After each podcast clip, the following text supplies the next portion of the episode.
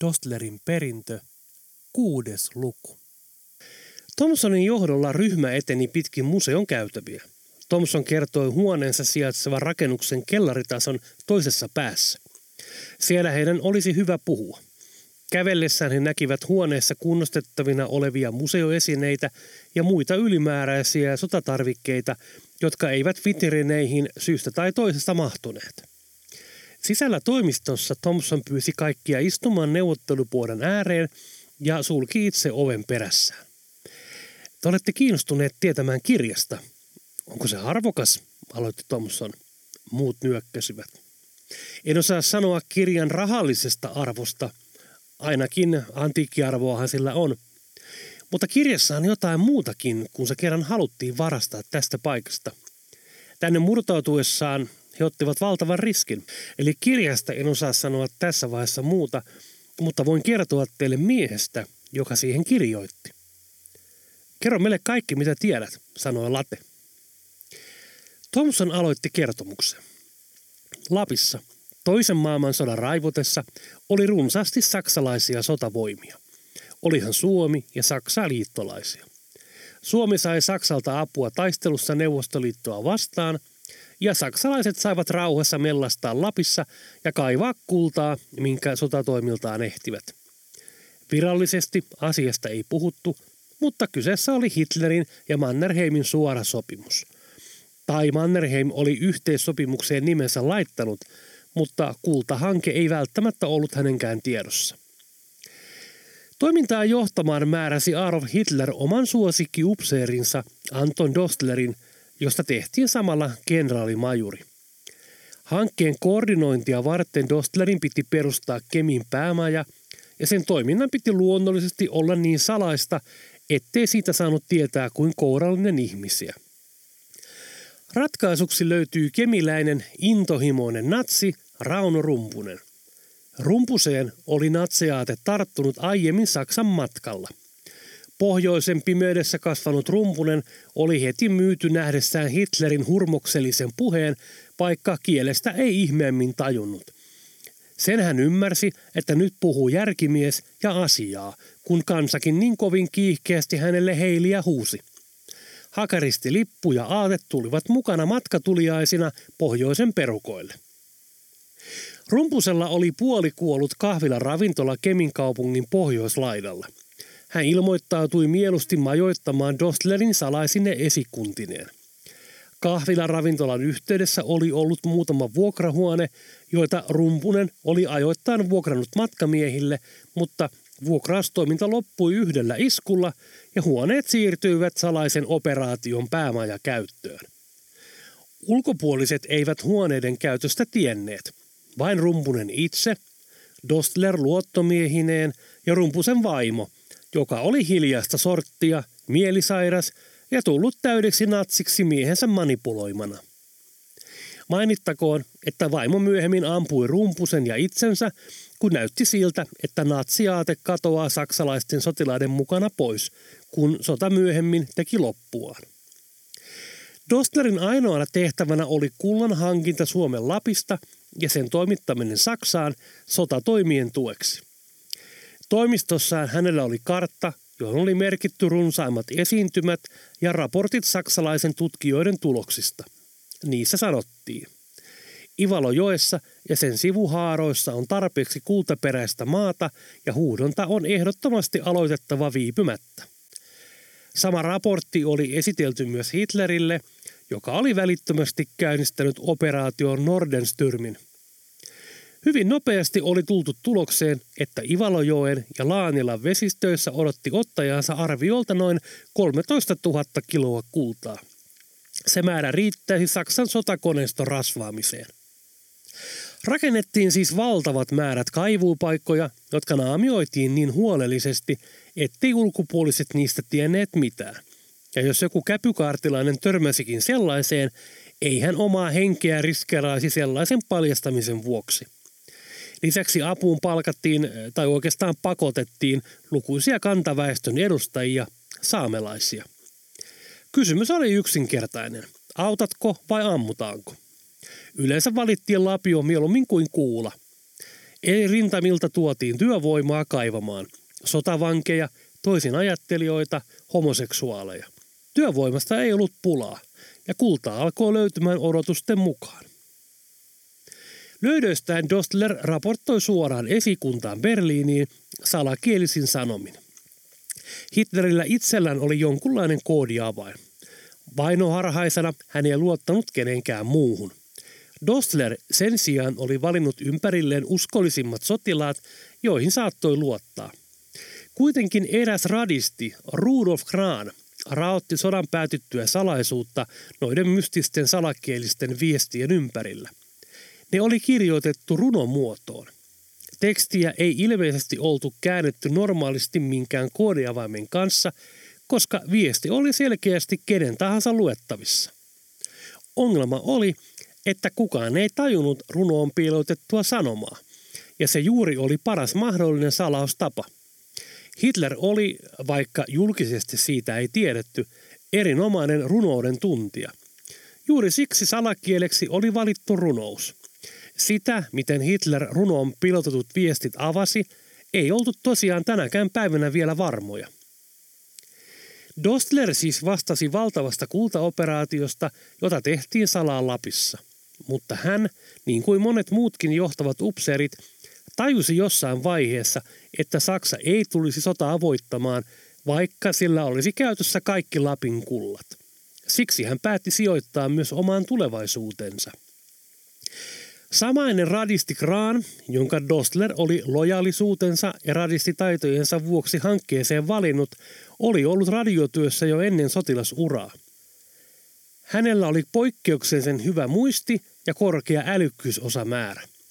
Vaikka Graan ei tajunnut Dostelin viesteistä mitään, jonkinlainen toistuvuus niiden sisällössä alkoi jäämään hänen mieleensä, runojen säkeet alkoivat saada merkityksen. Hän alkoi hahmottaa, löytää piilotetut sanomat. Mutta asian hän piti visusti omassa tiedossaan. Sodan päätyttyä hän kertoi olevansa kohtalaisen varma, että Dostler oli piilottanut osan kullasta ja oli kertonut yksityiskohtia siitä viesteissään kotiin. Mutta mitään tarkempaa Kraan ei osannut viesteistä sanoa. Sodan jälkeisissä kuulusteluissa radisti oli myös väittänyt, että Kemin satamassa oli vierailut useaan otteeseen saksalainen sukellusvene U-995, vaikka asiasta ei mitään todisteita ollut, eikä väitteessä ole mitään perää suomalaisten sotahistorian asiantuntijoidenkaan mukaan. Koko Dostlerin esikunta oli tutkijoille mysteeri, eikä kenestäkään muusta radistia lukuun ottamatta löydy mitään tietoa. Radistikin kuoli sotavankileirillä vuonna 1946. Oliko Dostler murhauttanut muut, sitä ei tiedetä. Vai olivatko kaikki poistuneet sukellusveneellä? Sekin oli spekulointia. Kuitenkin sukellusvene olisi ollut erinomainen väline toimittaa kultaa ja miehet suoraan Saksaan, kenenkään tietämättä. Sodan loputtua U-995 päätyi Norjan armeijalle – ja joidenkin raporttien mukaan säilytystilosta olisi löydetty pieniä määriä kultahippuja ja jäänteitä jäkälästä puisten laatikkopalasten seasta. Thomson lopetti tarinan ja muut olivat hetken hiljaa, ikään kuin sulatellakseen juuri kuulemansa. Mutta miten Dostlerin kävi sodan jälkeen, kysyi Late. Viimeiset varmat näköhavaimot Dostlerista ajoittuvat lokakuun alkuun 1944 – hän kuoli lentoonnettomuudessa Salzburgin lähellä 23. marraskuuta. Sitä, mihin Doster oli matkalla, ei tiedetä. Lisäksi yleisesti puhuttiin, että lentoonnettomuus oli järjestetty. Doster siis menehtyi, mutta on syytä olettaa, että hän kirjasi jonnekin kullan sijoituspaikan perillisiään varten kaiken varalta. Kohtaaminen Bubissa – Late, Veera ja Pekka palasivat vanhan punaisen leijonan bubiin. He tuumailivat tilannetta. Tällä kertaa teen sai korvata olut, joita pöydässä olikin kolmessa tuopissa. Tumma vaahto kruunasi paikallisen panimon tuotteen. Olut ei silti ollut päällimmäisenä kolmikon mielessä. Äskeinen tapaaminen oli herättänyt paljon kysymyksiä. Se nyt on ainakin selvää, että kirjan perässä on kaverit, joilta onnistuu isommankin luokan murrot, eli aivan amatöörien kanssa ei tässä puuhastella, totesi Late. Kavereita, vilkaisi Pekka Latea. Mielenkiintoinen sanavalinta. No, tyyppejä sitten. En olisi uskonut, niin. Ehkä tarinassa on perää, mietti Pekka ääneen. Ainakin siihen joku uskoo. Ei kukaan tuollaista keikkaa tee kovin kevyin perustein. Varmaan ihan hyvä, että kirja on nyt kadonnut. Ehkä parempi antaa asian olla. Late vilkaisi Pekkaa ihmettelevästi. Eikö sinua yhtään kiedot tietää, onko kulta-aaretta olemassa? Sinähän olet antiikin kauppias. Luulisi, että tämä olisi juuri sitä, mitä sinun alallasi etsitään. No, ehkä nuorempana. Silloin olisi rynnännyt seikkailuun tutkimaan asiaa. Keskustelun aikana Veera oli tutkinut puhelintaan ja lausui nostamatta katsettaan siitä. Ehkä asiaa sietäisi tutkia. Kuinka niin, ihmetteli Pekka. Vähän sen tässä asiaa kaivelin verkon tietokannosta ja aika vahvasti välttyi sellainen kuva, että Dostlerin Lapin komennusta pidetään hieman erikoisena. Hän ei tosiaan välittänyt Hitlerin käskystä tuhota kaikki rakennukset ja legendan mukaan hän sekaantui Lapista kaivettuun kultaan. Tosin mitään ei voitu todistaa, mutta sitten... Mitä? sanovat Pekka ja Late lähes yhdestä suusta. Olin yhteydessä tuttavaan, jolla taas on yhteyksiä ryhmään, joka tutkii ja entisöi vanhoja lentokoneita. He olivat löytäneet joitain vuosia sitten koneen, joka ilmeisesti oli sama, jolla Dosteria lennätettiin sodan aikana. Eli sama, jonka pudotuksessa hän menehtyi. Ja tämä liittyy jollain käsittämättömällä tavalla Dosterin kullan kätkentään, lasui Pekka, jonka pää alkoi olla jo pyörysissä kaikista uudesta tiedosta, jota oli saanut viimeisen muutaman tunnin aikana. Liittyy se. Ryhmä tutki koneen hylkyä ja löysi rungosta ammusti jättämiä reikiä ja myös itse ammuksia.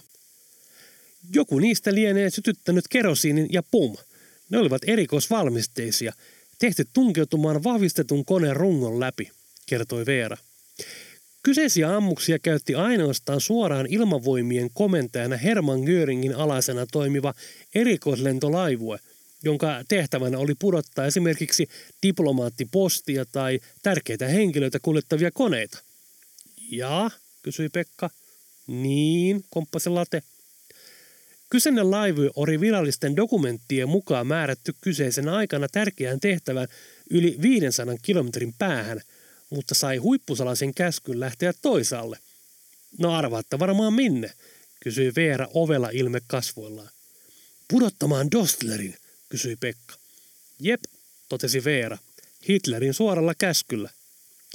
Mutta jos Hitler tilasi pudotuksen, voisiko kyseessä olla vain hänen joku vainoharhainen luulo, että Dostler huijaa? Ei tuo vielä todista mitään – Eikö hän ollut vähän, äh, Alate pyöritteli sormeaan ohimollaan, ding dong, vähän niin kuin myöhemmällä iällään. Kyllä, vastasi Veera ja jatkoi, mutta jos se onkin totta, se tarkoittaisi sitä, että Aatu oli tosi kiukkuuden Dosterille ja omaan hihaan kätketty kulta olisi ollut aika hyvä syy. Rikos valtakuntaa vastaan ja, mikä tärkeintä, Veera katsoi vuoroin Pekkaa, vuoroin Latea samalla mairiasti hymyillen. Kulta odottaa yhä noutajaansa. Mutta missä, kysyi Latte. Hetkinen, Pekka katsoi miettelijänä pöydän pintaa ja nosti sitten katseensa. Thompson mainitsi, että Doster käski olla polttamatta joitain taloja. Lapissa, Late huudahti keskeyttää. Niin, veikkaan, sanoi Veera, mutta ilman kirjaa, no can do. Samalla hetkellä Bubin ovesta sisään astui kruppa ja asteli paaritiskille. Samalla hän vilkaisi pöytään, jossa kolmikko istui. Late huomasi kruppan ja käänsi katseensa poispäin. Hän lausui hiljaa muille. Kuulkaas, minusta tuntuu, että olen nähnyt tuon miehen aikaisemminkin. Se oli, Late mietti ja sitten hänen katseensa kirkastui. Siellä museolla, kun keskustelimme Helenan kanssa siellä ulkona. Pekka vilkaisi miestä nopeasti. Itse en muista, mutta jos näin on, niin ehkä on parasta, että poistumme täältä. He olivat juuri aikeessa nousta pöydästä, kun ovi aukesi. Sisään astui Felix ja asteli kruppan luo. He alkoivat keskustelemaan jotain. Pekka, Late sanoi hiljaa. Tuo on se kaveri, joka murtautuu sinun liikkeeseesi Pariisissa. Mitä hän täällä tekee? Samassa paarimikko tuli heidän luokseen. Ootte sitten Pekka Lipponen? Kyllä, Pekka vastasi. Teillä on puhelu joltain Mrs. Wilsonilta, paarimikko jatkoi. Puhelin on tuolla tiskin päässä seinällä. Kiitos. Pekka meni puhelimeen ja Late tarkkaili tilannetta. Minusta tuntuu, että etuovesta ei ole asiaa ulos. Tuolla ovella on vielä yksi tyyppi, samaa porukkaa. Late mietti hetken strategiaa tulevan varalle. Hän oli ollut tiukemmissakin tilanteissa, mutta nyt mukana oli Veera ja Pekka. Heidän kaikkien oli päästävä pois bubista. Hän kuskasi Veeralle. Kuuntele tarkkaan. Mene takaovesta ja ota Pekka mukaasi. Koittakaa löytää tie ulos. Mitä? Meidät käydä noiden kimppuun? En. Koitan keksiä jotain käytännöllisempää, vastasi Late viekas ilme kasvoillaan. En kuule todellakaan aio jättää sinua noiden armoille, sanoi Veera. Luota minuun, mene nyt. Etsikää jostain auto, nopeasti nyt. Veera ei halunnut lähteä, mutta tunsi Laten riittävän hyvin, että tiesi tämän olevan tosissaan. Veera nousi hitaasti ja asteli Pekan luo, joka oli juuri lopettamassa puhelua ja laskemassa luuria alas. Veera nappasi häntä kädestä kiinni ja ohjasi äänettömästi takahuoneeseen. Veera ja Pekka kulkivat ahtaita käytäviä etsien ulospääsyä. Joku henkilökunnasta huusi jotain heidän peräänsä. Silloin Veera näki takaoven, joka johti lastauslaiturille. Nähtyen, että Veera ja Pekkaa ei kukaan lähtenyt seuraamaan, nousi late pöydästä ja asteli paaritiskille.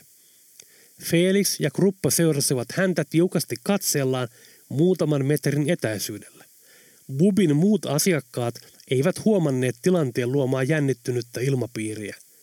Late vinkkasi paariminkon luokseen ja supatti tälle jotain. Paarimikko poistui hetkeksi ja palasi pian mukanaan pieni lasillinen kirkasta juomaa ja tulitikku aski. Late kiitti baarimikkoa ja otti hellästi lasin sormiensa väliin. Vieressä tiskillä vanhempi mies asiakas asetteli suuhunsa savuketta ja alkoi etsiä taskustaan sytkäriä. Late siemaasi saamansa juoman suuhun, otti askista tikun ja raapaisi sen. Hän kääntyi miehen suuntaan ja tarjosi tälle tulta. Savukkeen sytyttyä late ei kuitenkaan sammuttanut tikkua, vaan otti askeleen tiskiltä poispäin, niin että hänen edessään olivat nyt Felix ja Kruppa. Late tuijotti suoraan reilun metrin päässä seisovia miehiä. Heidän välissään oli vain tulitikun liekki. Tilanteen yllättävyys sai Felixin ja Kruppan hieman epätietoiseksi, ja heidän olemuksissaan välähti ohikiitävän hetken ajan epätietoisuus siitä, mitä pitäisi tehdä. Late oli tällaisen hämäystaktiikan spesialisti ja tiesi juuri oikean hetken toimia. Hän purskotti suustaan vahvan alkoholinesteen kohti palavaa tulitikkua ja sai aikaiseksi nopean, mutta valtavan kokoisen liekin, joka oli suunnattu suoraan oviaukkoa vartioiviin Felixiin ja Kruppaan. Saatana! Karjaisi Kruppa saksan kielellä ja väisti liekkiä kaatuen samalla Felixin kanssa maahan. Late ohitti kasaan laonneet miehet ja ryntäsi ovesta ulos. Lähes sataprosenttinen alkoholi poltteli vahvasti suun limakalvoilla. Taksi. Rynnättyen takaovesta ulos koettivat Veera ja Pekka löytää jonkinlaista kulkuvälinettä. Sattumalta tien toisella puolella oli taksitolppo ja paikalla näytti päivystävän ainakin yksi vapaa taksi. Ratin takana istui Jorma Lukkarinen täyttäen totolappua ja miettien kuumeisesti, miten ruksit lappuun asettaisi. Äkkiä auton sivulasiin koputettiin kovaa ja tämä sai Jorman säpsähtämään niin, että kynä tippui hänen kädestään. Mitä perhanaa, Jorma karjaisi. Onko noin saatanan kiire? Samassa hän näki, että lasiin koputti Veera. Jorma ei heti uskonut silmiään, mutta koputtaja oli todellakin hän, tuttu vuosien takaa. Veera, imetteli Jorma ja veivasi ikkunan alas. Jorma, mitä helvettiä sinä Lontossa teet? Pidä taukoa. Ai rikoksista. No ei kun tästä ajovuorosta, vastasi Jorma, johon tunnetusti sarkasmi ei purrut. Oletko sinä lomalla? Joo, eikö tämä siltä näytä, kuittasi Veera. Pekka saapui myös puuskuttaen Jorman taksin luo. Ja tässä on Pekka, laten setä. Hänkin tulee kyytiin. Jorma oli ojentamassa kättään esittäytyäkseen. Jaa, laten setä. Äh, hauska tutustua. Jorm lause jäi kesken, kun Veera tempaisi taksi takaoven auki ja työnsi Pekan sisälle. Muodollisuudet myöhemmin, nyt autoon. No mikäs kiire tässä on, ihmetteli Jorma. Late on pulassa. Samassa late ryntäsi ulos bubista. Oviaukosta pöllähti pienoinen savupatsas ja late huutojen saattelemana. Pakosuuntaa hakien hän huomasi taksin, jonka ikkunasta Veera viittilöi kiivasti. Late, ihmetteli Jorma. Late ryntäsi taksia kohti ja sukelsi suoraan takapenkillä avoimesta ruudusta. Talla pohjaa, Jorma, huusi Veera. Vauhtia, vauhtia, komppasi Pekka. Taksi kiihdytti renkaa tulvoen. Late yritti takapenkillä päästä oikein päin ja huomasi tutun hahmon ratin takana. Jorma. Terve, huikkasi Jorma. Mitä olet puuhailut? Sitä samaa näköjään. Kruppa ja Felix syöksyivät pupin oviaukosta laten perään ja suuntasivat kohti taksia yrittäen pysäyttää sen, mutta Jorma sai auton täyteen vauhtiin. Taksi syöksyi läpi New Cross Roadin hitaampia autoja väistellen. Takaikkunasta saattoi nähdä, kuinka Felix ja Kruppa olivat löytäneet itselleen ajopelin ja starttasivat takaa ajoon. Jorma koitti ajaa kovaa ja silti noudattaa edes jonkun verran liikennesääntöjä. Takapenkillä Veera ja Pekka hamuilivat turvavöitä. Mitäs helvettiä nyt on tekeillä, kysyi Jorma tiukasti ja veivasi isompaa vaihdetta silmään. Kavio lattiaan nyt, komensi late. Tämä kulkaa voi olla vaarallista, totesi Jorma. No ei niin vaarallista kuin perässä tulijat, säesti Veera takapenkiltä saada juuri ja juuri turvavyön kiinni. Late ei voinut vyöstä haaveillakaan. Hän makasi osittain Veeran ja Pekan sylissä, pitäen kiinni oviaukon yläpuolella olevasta apukahvasta. Jonkunlainen selitys olisi kai paikallaan, kiitos, karjaisi Jorma ja auto kurvasi risteysalueen yli kaistamerkinnöistä välittämättä suoraan tielle A2209. Saman tien late löysi itsensä taksin takaosaston jalkatilasta. Ai perkele, kun löi polveni, late kynsi takaisin istualleen. Alkuperäinen syy on minulle tuntematon, mutta just nyt niitä taitaa ketuttaa palaneet kulmakarvat. Varo, karjaisi Veera, kun lenkkeelle meinasi jäädä kiitävän taksin alle. Perhana, marasi Jorma. Ollekseen pitkä ja pienessä autossa oli Jorma kuitenkin yllättävän nopea ja ehti väistöliikkeellä ohittaa lenkkeilijän vain muutaman sentin päästä. On selvää, että tässä käy vielä hullusti, totesi Pekka takapenkiltä ja vilkaisi perään. Felixin ja Kruppan auto pysyi edelleen perässä. Jorma, sieltä on nyt tulossa oikeasti sen kaliberin kaverit, että hoidathan meidät täältä jonnekin piiloon, käski Late. Tämä sai Jorman sormet puristumaan tiukemmin rattiin ja seuraavaksi auto syöksyi kevyen liikenteen väylän yli pienemmälle kadulle – sitten salaman nopeasti Jorma teki äkkijarrutuksen ja takapenkkiläiset saattoivat tuntea, kuinka sisäelimet yrittivät vaihtaa keskenään paikkoja. Auto pysähtyi ja samantien Jorma kiihdytti peruttaakseen kahden liikerakennuksen väliin. Takapenkkiläiset tuijottivat auton takalasia, josta yllättäen olikin tullut tuulilasi. Nopeasti lähestyvä rako talojen välissä sai aikaan pakokauhua matkustajien kesken, mutta Jorma tokaisi. Ja nyt hengittämättä. Auto sujahti tarkalleen kahden talon välistä. Samalla se oli näkösuojassa Felixiltä ja Kruppalta, kun heidän autonsa ajoi paikan ohi muutamaa sekuntia myöhemmin. Joki. Jorma pysäytti auton syrjäiselle teollisuustontille lähellä Deptford Creekin nostosiltaa. Kaikki nousivat autosta. Pekka nojasi konepeltiin ja hänen jalkansa silmin nähden tutisivat. Sireenien ääntä ei kuullut. Ainakaan viranomaiset eivät siis olleet äskeistä kaahausta huomanneet. Myös takaa-ajajat olivat poissa, ainakin hetkeksi. En ole ihan äskettäin ollutkaan tuollaisessa karusellissa, totesi Pekka ja koitti saada pulssiaan tasaantumaan. Jorma katseli autoaan, jonka konepelin alta kuului lorinaa ja sihinää. Auton alta alkoi hiljalleen valua noro kirkasta nestettä, joka höyrysi hieman kiemurellessaan katua pitkin. Oi saamari, mihin te minut sotkitte. Jorma kirosi kiukusta kasvot punaisena. Sain juuri taksiluvat ja autokin on nyt ihan tuusan nuskana. No palauta se myyjälle, Late lausahti. No eihän se nyt enää tässä kunnossa tätä huoli. Jorma nousi ja potkaisi auton rengasta. Sitä paitsi se muutti minun raholla juuri ulkomaille. Ai perkele, siinä meni säästöt. Oliko tuota kalliskin, kysyi Pekka varoen ja samalla nojasi autoon vatsaansa pidellen. Ei autoja ilmaiseksi saa, edes käytettyjä.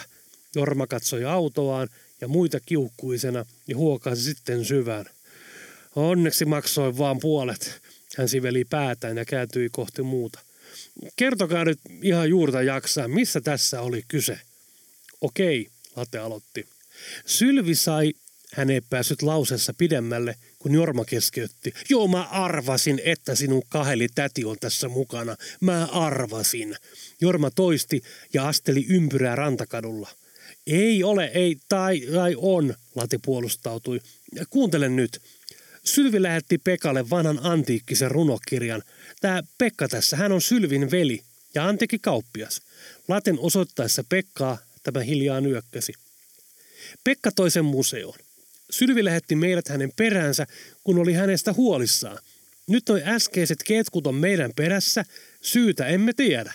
Jotain ne haluaa, tuskin kirjaa. Se nimittäin varastettiin museosta arvatenkin heidän toimestaan, mutta jotain on tekeillä – Laten puhuessa Jormalle Veera tutki kännykällään kaupungin tietokantaa ja sai näkyviin alueen liikennekamerat. Late, ne on lähellä. Ne on tässä todennäköisesti hyvin pian, Veera varoitti. Late katsoi autoa ja sitten muita. Meidän on varmaan parasta jättää auto. Mennään. Hän kehotti muita mukaansa, mutta Jorma ei ollut halukas lähtemään. Ja minä en lähde minnekään, hän sanoi päättäväisesti ja nojasi autonsa. Samassa kuului pahaenteinen napsahdus. Se olisi voinut olla Jorman pinna, joka katkesi napsahtaen, mutta ei. Selitys oli yksinkertaisempi. Käsiarun vaijeri. Ja seuraavaksi maan vetovoima puuttui peliin. Auto lähti saman tien liikkumaan kohti pengertä. Jorma horjahti kumoon, mutta singahti saman tien pystyyn ja koetti saada autoa pysähtymään. Hän yritti niin lihasvoimalla kuin kiroamalla saada kulkuvälineen pysähtymään. 2000 kilon auto ja liukaspohjaiset kengät osoittautuvat tällä kertaa huonoksi yhdistelmäksi Jormalle. Auto kulki vääjäämättä kohti pengermää ja sitten sen yli. Kuului molskahdus, niin auto kellui Thamesin sivuhaarassa. Ilmaa purkautui auton sisältä ja pintaan pullahteli kuplia. Oli kun auto olisi päästänyt viimeisen kylmän pierun. Jorman ja muiden rantakadulla auton vajoamista seuraavien katseessa saattoi olla jotain samaa kuin tutkijoilla, jotka tuijottavat Loch Nessin pintaa ja siinä kelluvaa ajopuuta odottaen koko ajan, nouseeko se vai laskeeko. Jorman auto ei nousut. Se laskeutui majesteetillisesti veden pinnan alle. Ne ovat täällä arviolta 15 sekunnin päästä, karjaisi Veera. Mennään nyt helvetissä pois täältä. Pekka ja Veera suuntasivat suojaan läheisen rakennuksen taakse. Late repi vastentahtoista Jormaa mukaansa. Tule nyt. Ei sua taksikuskiksi tarkoitettukaan. Olen nyt saakeli hiljaa, lähti Jorma. Sitten hän tuntui alistuvan kohtalonsa ja lähti lateen mukana pois rantakadulta. He pääsivät juuri sopivasti suojaan, kun takaa-ajajat kaartoivat autollaan samalle rantakadulle. Auto pysäytettiin Kyydistä nousivat Felix ja Kruppa ympärilleen katsellen. Autosta tuli ulos myös nainen.